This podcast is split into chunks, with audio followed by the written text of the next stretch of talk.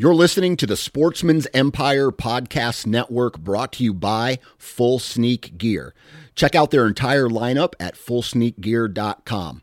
Also be sure to check out our entire stable of podcasts at sportsmansempire.com. New from Moultrie Mobile, the Feed Hub offers first-of-its-kind cellular connection and control for nearly any spin cast feeder on the market. When used with the Moultrie Mobile app, you can monitor feed and battery levels, run feeders on demand, receive alerts when feeders are clogged, and remotely adjust feeding times.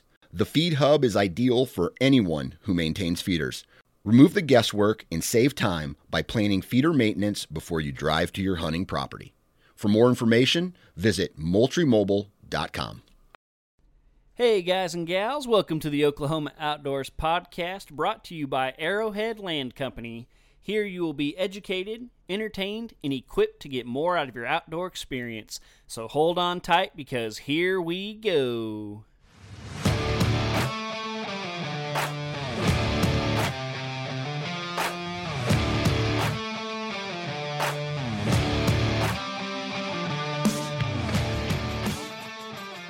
What's up, folks? My name is John Hutzpith, and this is the Oklahoma Outdoors Podcast. I hope you guys are doing well, and I hope y'all are having a much more successful, I don't know if it's quite spring yet, late winter, early spring than I am. Once again, I did not make it out to the ranch last weekend. We've just had a ton going on. My wife and I took a trip. My entire family went skiing last week, which was awesome. I've had work stuff. My wife has had stuff. I was planning to go this coming weekend, but it looks like it's just going to rain all weekend, and my wife has some stuff, so if I am going to go, I'd have to take my daughter, and I just don't want to have my year-and-a-half-old daughter out there in the rain, all weekend. She's not quite old enough for that, and so, all that to say, big fat excuses of why I'm not out there. It's killing me. I hope you guys are out there doing some postseason scouting, getting ready to do some burning maybe, scouting out some, food plots for this spring, just doing something, to be out there. Oh, shed hunting. Yeah. I've seen some posts of people finding sheds already.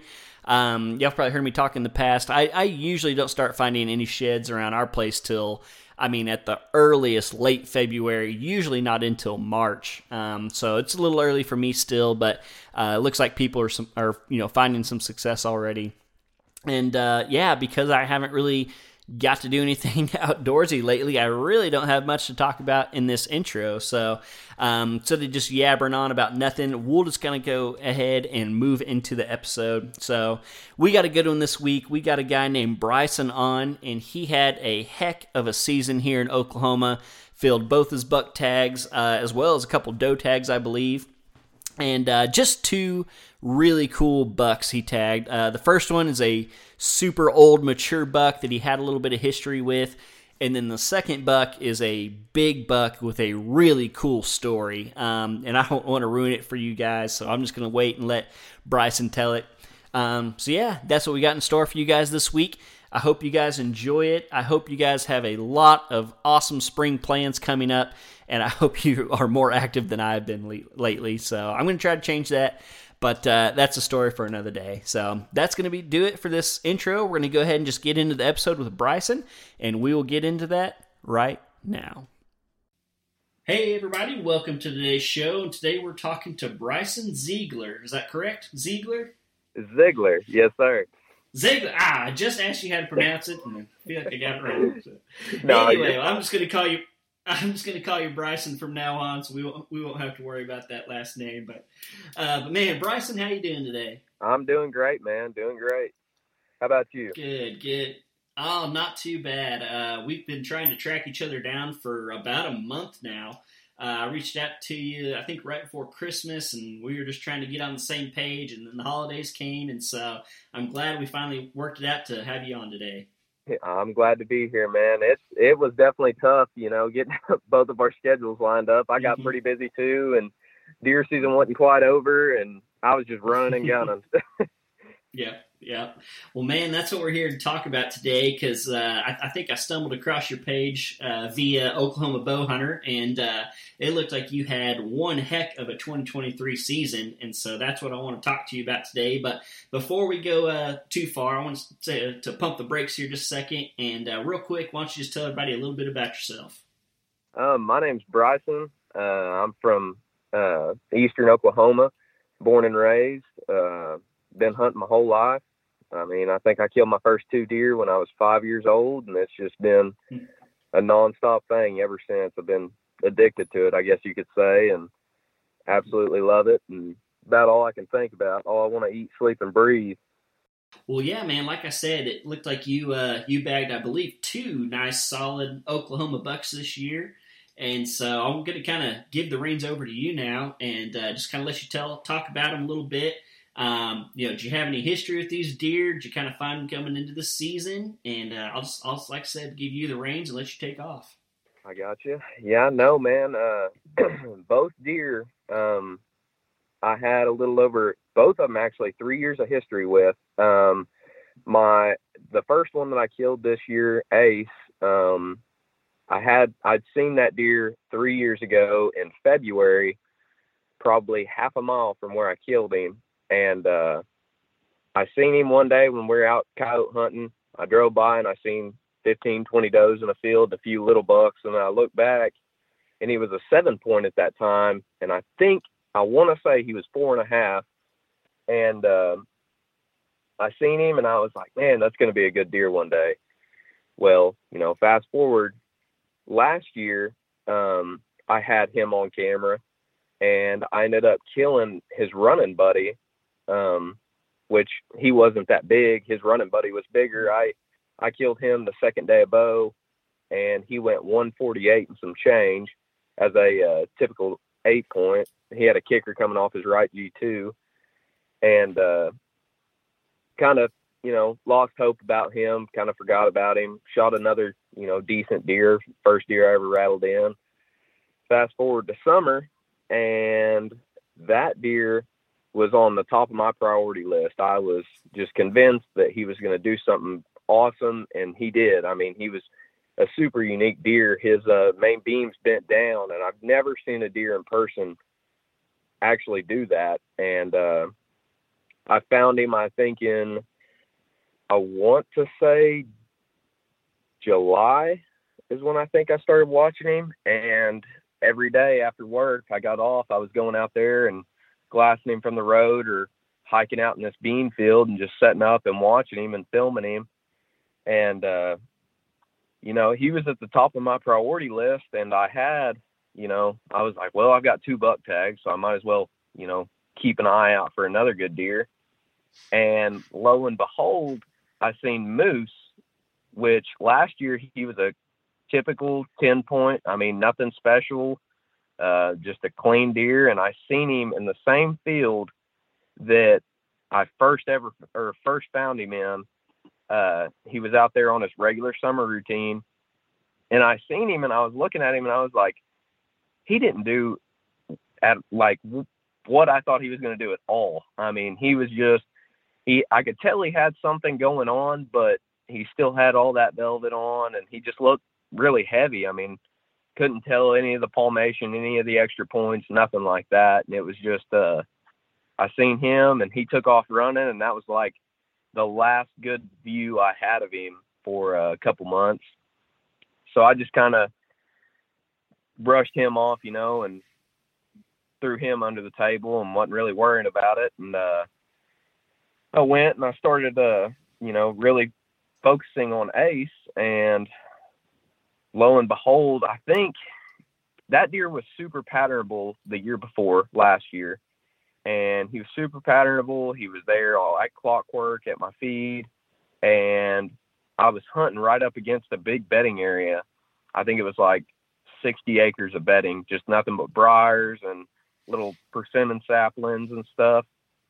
And it butted up to a bean field, and I had permission. I'd gotten permission to a hay meadow that butted up to the bean field and the bedding, and that's where I killed his running buddy the previous year. And I went out there and, you know, like clockwork, you know, as planned, he was just consistent every evening, just there, daylight, 30 minutes of daylight left to spare. And I kept telling my buddy, I was like, man, we're going to be able to tell what he's going to do once that velvet comes off in September. I was like, they're always a different animal when that velvet's on them. Mm-hmm. And, man, lo and behold, I thought he was going to change or stayed the same. Honestly, I really did, just with how consistent he was. But he didn't. He actually went up MIA for like, I want to say a week and a half. And I thought, because we deal with poachers really bad around here. And, I was just like, somebody shot him, you know, with a night vision or a thermal or something like that, or spotlight, you know, we didn't know. And I think it was, I want to say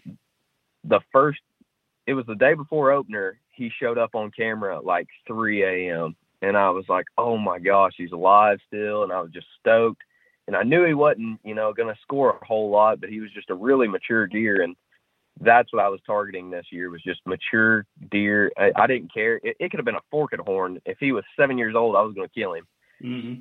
But, man, he gave me the runaround for a couple weeks, and I'd never killed a deer in the morning time until this year. Well, I hadn't killed many deer in the morning time till this year.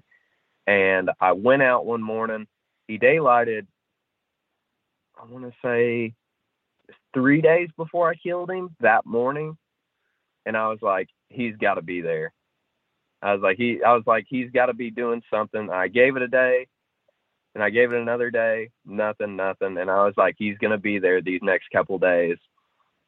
So I went in, I put a ground blind up in the corner of the property, and I slipped in one morning, probably an hour and a half, 2 hours before daylight, just because that bean field like is right beside me, and I didn't want to be busting deer slipping in there right at first light. And lo and behold, I slip in there, and I had two little bucks come out, or they were there on my corn 20 minutes before daylight, 30 minutes before daylight.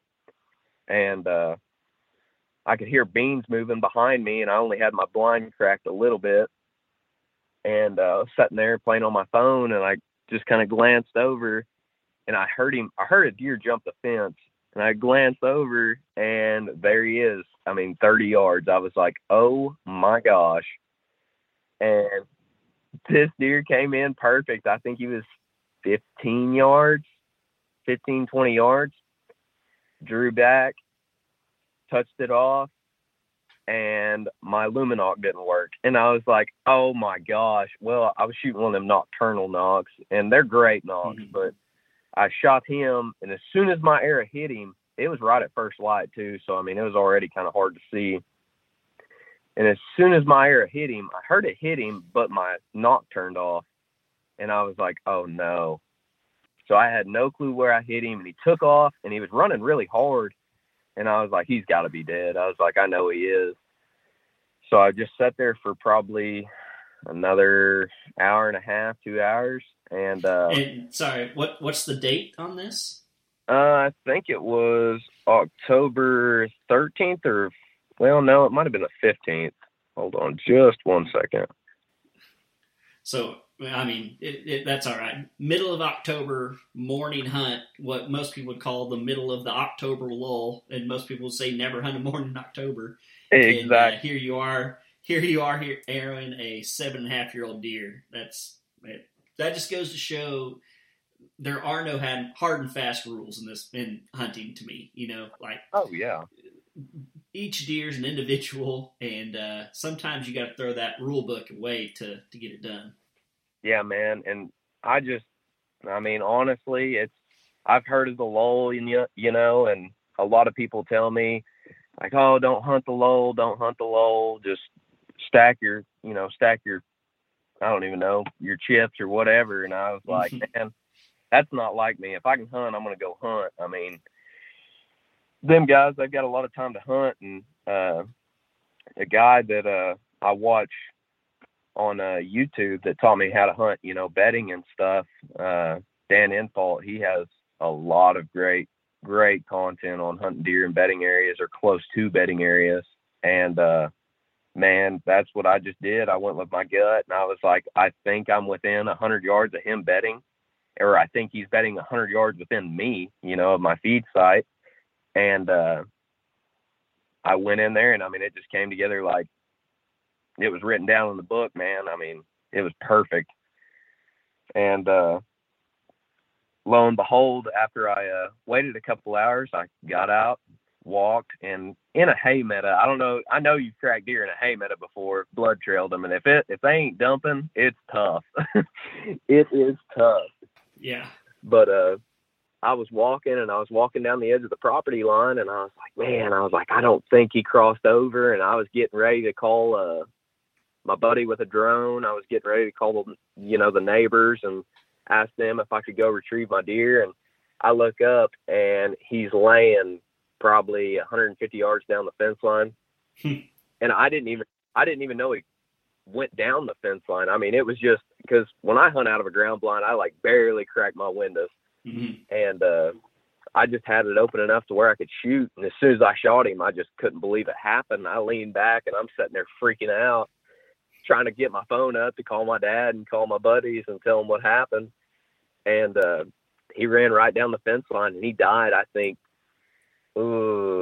maybe 80 yards from where his buddy died last year. Mm-hmm. And it was the coolest thing ever. I mean, two deer, the exact same spot, running buddies, you know, especially. Mm-hmm. And it was awesome, man. Yeah. And got him, and we scored him, and I think he came out to 131, and great buck. I mean, just a great deer, heck of a deer. And I was super, super blessed to kill that deer, man, and put a lot of time and effort into him, and scouting and stuff, and, you know, running trail cameras, burning the tires off my truck, man, it felt like. But, yeah, I know. And nice. So, sorry, just a second, I'm going to interrupt you one more time. So basically, at least 2 years in a row that you've mentioned, you've killed a buck in the first, 2 weeks of the season, it sounds like. Is there something that you think that maybe you do differently than other people don't? Because I personally struggle early season. This year I killed a buck October 5th, I think, and that was the first buck I have ever killed early season. I've killed one or two like at the very end of October. Yeah. But I really struggle personally in early October. Do you think it's just kind of the setup that you have? You mentioned beans, maybe because you have access to crops, or what do you think has led to some of your early season success? Man, I'll tell, you know, I've had people ask me that before, and I tell them, you know, it's just scouting and trying to, if you can figure out, like that deer Ace, I knew exactly where that deer was bedding. Like I knew, I could have went and hung a trail camera on the neighbors if they would have let me. And I could have had pictures of him all day long where he day bedded.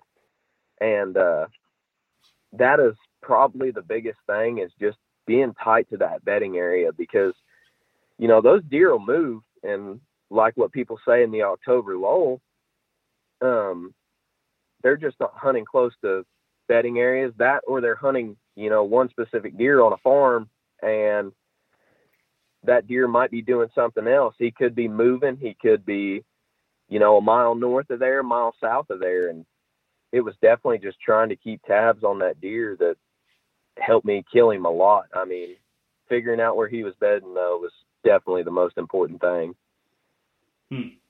Gotcha. I just wanted to throw that in there. So. Yeah, right, no. You can keep going now. I got you. Yeah, no. After that, to be 100% honest, I told myself, I was like, I'm not shooting anything unless he's big, you know, something big or cool, you know. And I was like, last year I messed up. I shot a nice deer, you know, during gun season. I rattled him in, and that was the first year I'd ever rattled in, you know. Like that. I mean, he came in on a dead sprint across the wheat field, and I was just blown away that it was happening. I was like, this deer is good. Like, he's outside his ears. Like, I'm stoked for this. And I shot him. But I told myself, I was like, man, I'm going to be picky this year. My dad, he told me, he's like, you put too much time into it not to be so picky. And I was like, yeah, I know. so, man, I got real picky. I think about, it was the beginning of black powder. I have another property about, I want to say 30 minutes southeast of where I killed him. I had another property down there, and I don't know if you're familiar with them spy points, but one of my buddies, he sent me some. He's from Florida, and he comes up and he deer hunts with me every year. And he sent me some spy points, and he's like, man, just run them, try them, you know. He's like, if nothing else, if you don't really like them, at least they're cameras, you know. And I was like, yeah, man. I was like, I'm stoked to, you know, give them a shot. And I put them out, and, you know, you can burn a lot of batteries, I guess you could say, running a camera on a corn pile. And so I had it set on like a 12-hour, you know, time period to where it would send me pictures. Well, my buddy calls me. It was raining. It was a nasty day in black powder season. I don't remember exactly what day it was, but it was just a nasty day. My buddy called me, and he's like, I just shot a big one. And I was like, how big's big? And he's like, 160, 170. And I was like, I'm on the way. And my trail camera wasn't sending me pictures until 11 a.m. and 11 p.m. And so I was like, all right, I'm coming, you know. And I'd stopped at the store, and I was getting some gas and a drink. And as I was in there in checkout line, I got a notification for my trail camera, and lo and behold, there's 100, I think it was like mid 150s, maybe 160, standing in front of my corn pile like the entire morning long. And I was like, oh my, and he was there when I got the notification at 11 a.m. And I was like, oh my gosh. And I called him, and I was like, dude, there's a stud standing on my corn pile right now. I was like, I'm going to go try and kill him. And he was like, okay. And I went out there and snuck in, got my stand hung, and sat there, hunted that deer for a week, and never seen that deer again. He was there for one day, and that was it. I think I have I had a tall tined 8-point, man. He was one of the biggest 8-points I've ever seen. I've got him on my Instagram. He's just a unit of a deer, and he's going to be the deer I'm going to be chasing this year, actually. But he was there with that deer too, and I was like, I'm wondering if he bullied him off, you know. That's the 10, 15 yards when I was hunting that deer, and I was like, oh my gosh, like I want to shoot this deer bad, but you know, I thought he was a 4.5-year-old, which I still think he is. It's like, I'm going to pass him. I elected to pass him, and he had a big gash I could see on his back from where he'd been fighting. And I was like, I guarantee you them two have been scrapping a little bit. And I think he ended up pushing that deer off, because I never seen him again, still hadn't seen him. I'm still running cameras out there. But that 8-point, he's still a regular there. And so I hunted that deer for a couple more days, and just kind of gave up on him. And my brother, my stepbrother, he drew in for a special hunt over in Tahlequah. And we went up there, and this is where the story kind of gets, you know, to my second buck. We went up there and we hunted for 3 days at this, or I think it was 2 or 3 day hunt. I can't remember exactly. We go up there, we hunted a couple days. We had family pictures one evening. So we packed up camp and left with no success there. We had a few little bucks that we grunted in and stuff, but nothing he wanted to shoot. And we go down there and get to my dad's lake house. And he told me, he was like, I guess pictures are canceled today. Our camera lady, she isn't replying. And I was like, okay. I was like, well, I'm going to go. Yeah. And this is the first of, you know, the beginning of November. So I'm like, well, I want to go deer hunt. And he is like, all right. He's like, well, you can go. And I was like, all right. So I had me and my stepbrother, he jumped in the truck with me, and I took him home, and I grabbed my bow, And as I was reaching for my compound, I looked over and I see my dad's recurve, and I was like, you know, I think I'm going to grab that recurve this evening and see if I can't kill a doe. Well, that was the biggest mistake I've ever made in my entire hunting career. I mean to tell you, man, I went out there and I went to a small parcel of private that my uncle owns, and his family ground. I think it's probably maybe 20 acres, 20 to 30 acres. And man, I go in there and I climb up in this tree and I'm sitting there and I'm there for a doe. I mean, I'm just glad to be out there. I'm just having fun. I knew I didn't think there was anything good in there. And a doe comes out, and this doe comes out and she's working right at me. And I was like, awesome. You know, I'm going to get to shoot a doe with this recurve. She's going to end up 5 yards up right underneath me, and I'm going to shoot her. And I'm only 10 foot up in the air in a saddle. Mm-hmm. And, I'm sitting there, you know, watching her come to me. Well, she angles out wide at like 20 yards and goes all the way around me, make a complete circle around me, and then goes back the way she came. So I was like, all right, whatever. I'm sitting there playing on my phone, and I hear something back behind me, and I'm hunting like right up against the neighbors, probably, I don't know, 50, 60 yards from their fence. And, because they had a lot of really, really good bedding, a lot of honeysuckle on them and stuff, and they don't hunt. And I knew I wasn't going to be bothering nobody, you know, stepping on nobody's toes. But I'm sitting there up against that bedding area, just kind of watching, and I hear something back behind me. And I turn around and I look, and I've got my phone in my hand. It's 30 minutes before dark, 40 minutes before dark. I turn around and I look, man, and all I see is hinds, and it's moose, the deer that I had glassed that one time in the summer, and he's got all of his velvet off of him, and he's just insane. And literally, as soon as I seen him, he was looking to the left, and then he turned back and he looked, you know, towards me. And I was like, instantly just reached around, grabbed my recurve, and I'm sitting there and I'm like, I am so stupid. I am the dumbest man. I am the dumbest man in the world right now. And I was like, all right. I was like, I can kill him if he comes within, you know, 15 yards. Well, he comes to 18 yards, and I'm sitting there biting my nails, and I'm like, I'm going to try him. I was like, I really do feel confident that I can hit this deer. Man, I draw back, and as I'm coming back, I just let it go. And as soon as I let it go, or as soon as it touched my anchor point, I let go, felt good, shot right under him. Mm. And I was like, I know. I was like, no. And I watched that deer. He bounded, you know, two good bounds, and he stopped about 30 from me. And he looked around, and there was a persimmon tree where he stopped. And he looked around and then started feeding on persimmons. And I was like, you got to be kidding me, man.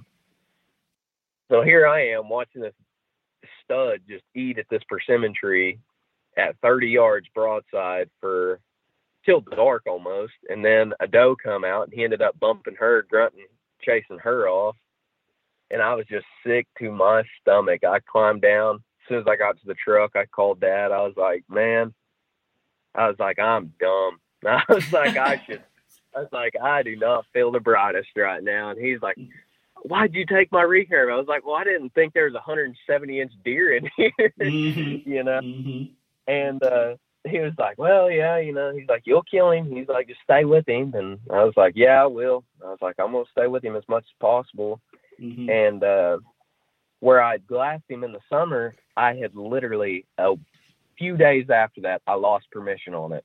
Mm. And I was just devastated because I knew that's where he was going. I was probably a mile north of there. And that's the way that he was working to that night. And I was like, oh my gosh. I was like, why did I do that? And I'm just sitting there all butt hurt and stuff. And I hunted him a couple more times out there. And I was like, I'm going to just try and start running feed, I guess. And I ran feed on another property. I think it was just south of there. probably a quarter of a mile. And I was running feed on a property there and nothing. I mean, didn't have anything, didn't have him hardly.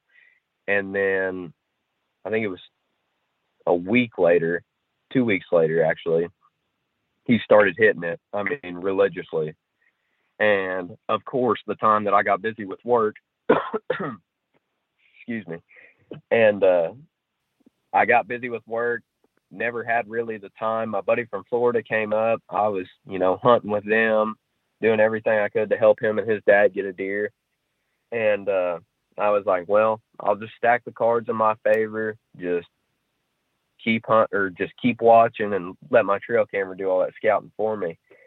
And man, it sure did. I mean, it put in a lot of, it gave me a lot of intel, and he started coming through later in the later in the night at about 3 to 4 a.m. And I was like, okay. And he was headed back to where I'd missed him, and I was like, okay, I got you now. I got you. I figured out what you're doing. And finally, he had busted off his right side too. I think he busted off like 8 inches of his right side. And finally, I was just like, I'm going to go back in there tomorrow morning and see if I can kill this deer. Well, the evening before I went and killed him, I was dry. I just got off work and it was right at dark. And I was like, I'm going to go drive over there and see if I can see, you know, any deer or him. And I'm driving down the road and I look over and I see him. And I was like, oh my God, he's headed to where I, you know, videoed him in the summer. And I was like, he's going to be there in the morning. And I mean, honestly, anything could have happened. I mean, he could have, a coyote could have bumped him or something, and it could have changed his direction of travel like nothing. Yeah. And I was like, dadgummit. I was just, you know, really worried that he wasn't going to come back, but something in my gut was telling me, like, just be there. Like, if you go, you'll kill him. And December 17th, I go in there, and I was in there probably an hour before daylight, climb up in a tree, and I'm sitting there. I got my compound, hang my bow up, and I think I was in the same tree that I missed him out of. And I'm sitting there playing on my phone, and as I'm playing on my phone, it starts getting a little bit lighter, and I put my phone up, and I had my binos, and I was just sitting there glassing the direction he should be coming from. And a couple does come out. I think it was 3 does, a doe and 2 yearlings, or it might have been 2 does and a yearling. I think it was 2 does and a yearling. 2 does and a yearling come down the fence line, the property line, and they're walking up to me. And I was watching them, and I caught a glimpse of something moving behind them. Well, I look behind them, or I pull my binos up, and I look behind them, and lo and behold, here he comes. And I was like, oh, my gosh. And this is also a morning hunt? Yeah, this was a morning hunt. And I'm sitting here telling myself, I was like, if I kill 2 deer in the morning this year, I was like, yeah. And honestly, in December, that's when I really, really struggle. I run into a lot of problems. You know, deer are still doing their thing, and they're I can't really pattern them at that time of year. It's kind of tough, at least. But he started coming down the fence line, and I'm sitting there, and I'm like, please jump that fence. Please jump that fence. And he's probably 100 yards from me, walking. He's paralleling me. And I was like, I'd give anything in the world if he'll jump it. And the does keep walking, and he like looks up. I could hear a car coming down the road, and he like sticks his head up. I'm probably 200 yards off the road, and lifts his head up, jumps the fence, and he's taking a cow trail right to the base of my tree. And I'm like, there's no way that this is about to happen. And lo and behold, that joker came right down. There was a gully that I was in. I was above a gully a little bit, and he was getting down in that gully to where the cars couldn't see him. And he come down, and he's at like 30. And I'm like, I'll shoot you in the chest, dude. Like, I got this compound and I will shoot you right in the chest. And he turns at like, he comes all the way to 15 yards, turns broadside.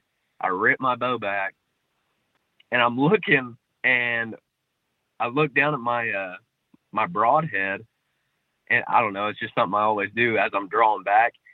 And I'm drawing back and I see a G5 Montec in there, and I'm like, oh no. And I'm shooting those mega meat, and I'm like, oh no, it's my hog era. And oh man, I wanted to throw up. I was like, this, I'm just not gonna kill this deer.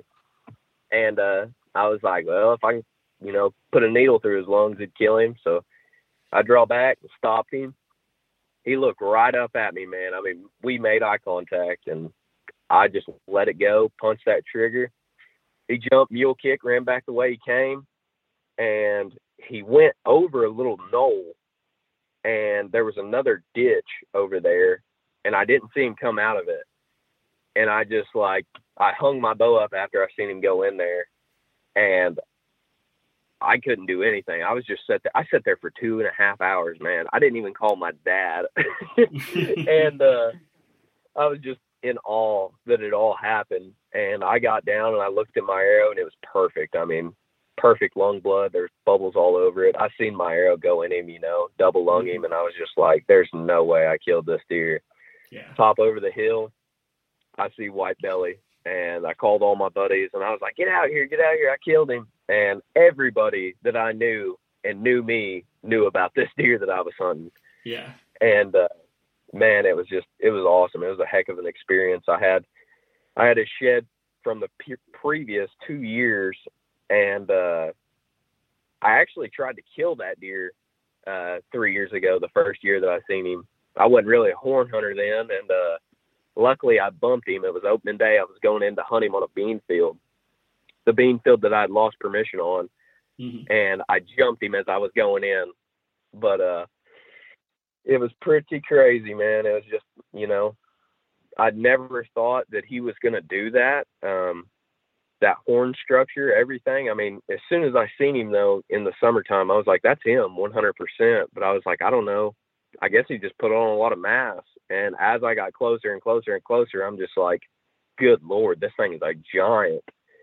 And I grabbed him, I picked him up, and I was just like, golly, man, it was surreal. I mean, I've hunted my whole life, and that was the biggest deer that I'd ever killed. And I was just like, oh my gosh, like, and it felt awesome, man.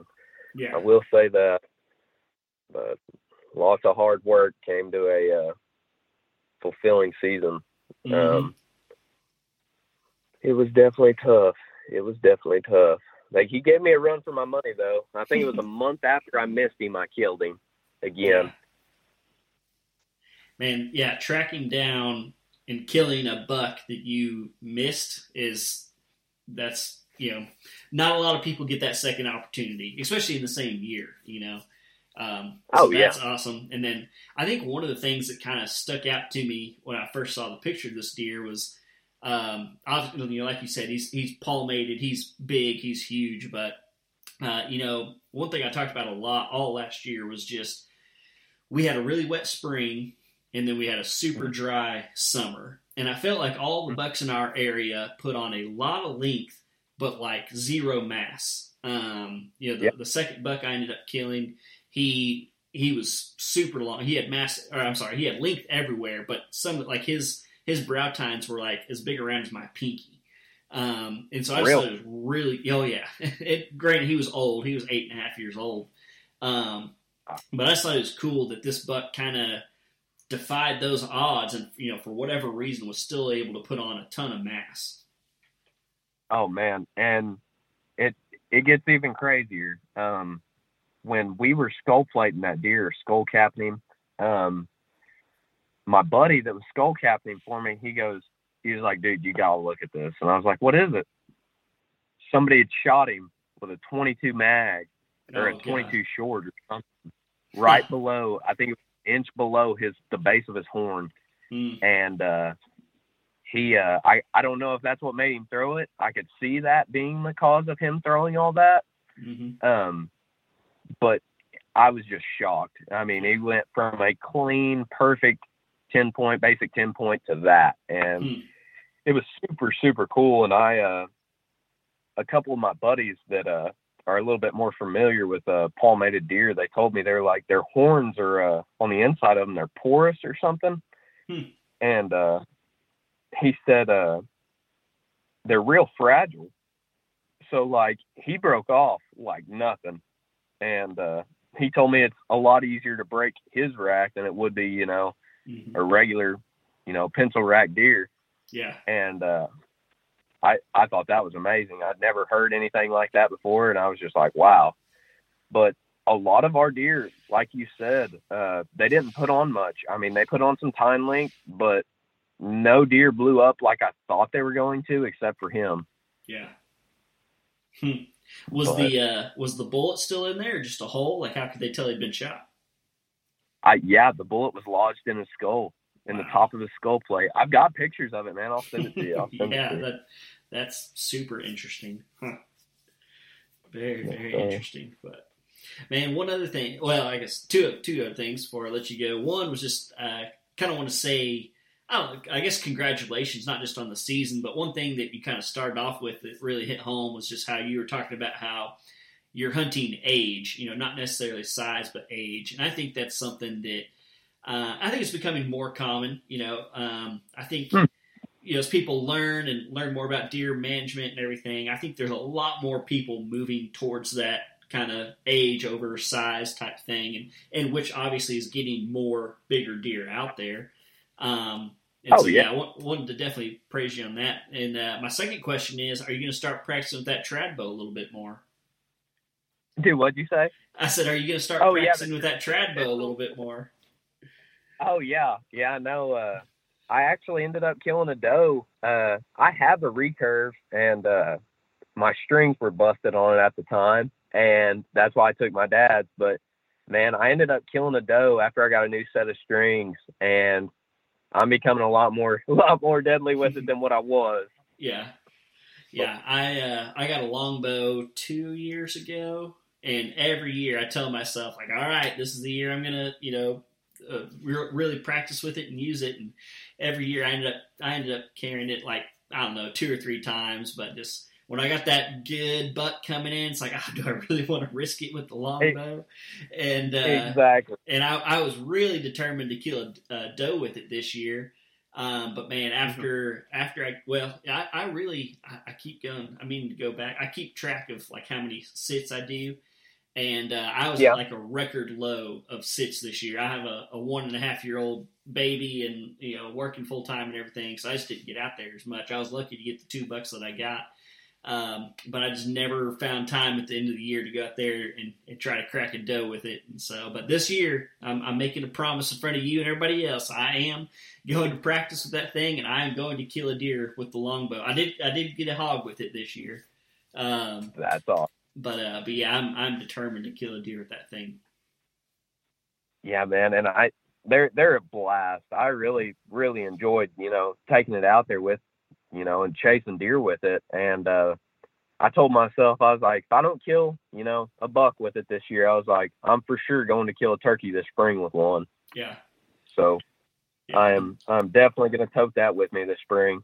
Mm-hmm. Yeah. I had somebody that they were on the show, I don't know, a couple months ago, and they said, if you really want to kill a buck with a longbow, you got to sell your compound. And that seems about right. I don't know if I'm quite to that point yet. But, yeah, it's just so much more convenient. Like I said, especially, you know, if you're super confident that buck you're after is going to be there, it's real easy to grab that compound. But. Oh, yeah, most definitely. Most definitely. And I tried talking to myself. I told my dad right after I missed him, I was like, I want to get that, you know, my recurve back going and go back after him. He's like, I won't. He's like, no. I was like, all right. Yeah. But, yes, there you go. Awesome, man. Well, Bryson, heck of a job. Before I let you go, though, obviously you've been very successful the last couple of years. Any just random tip or trick or advice you want to give to somebody out there listening that, you know, maybe something that's just helped you be so successful? Summertime scouting.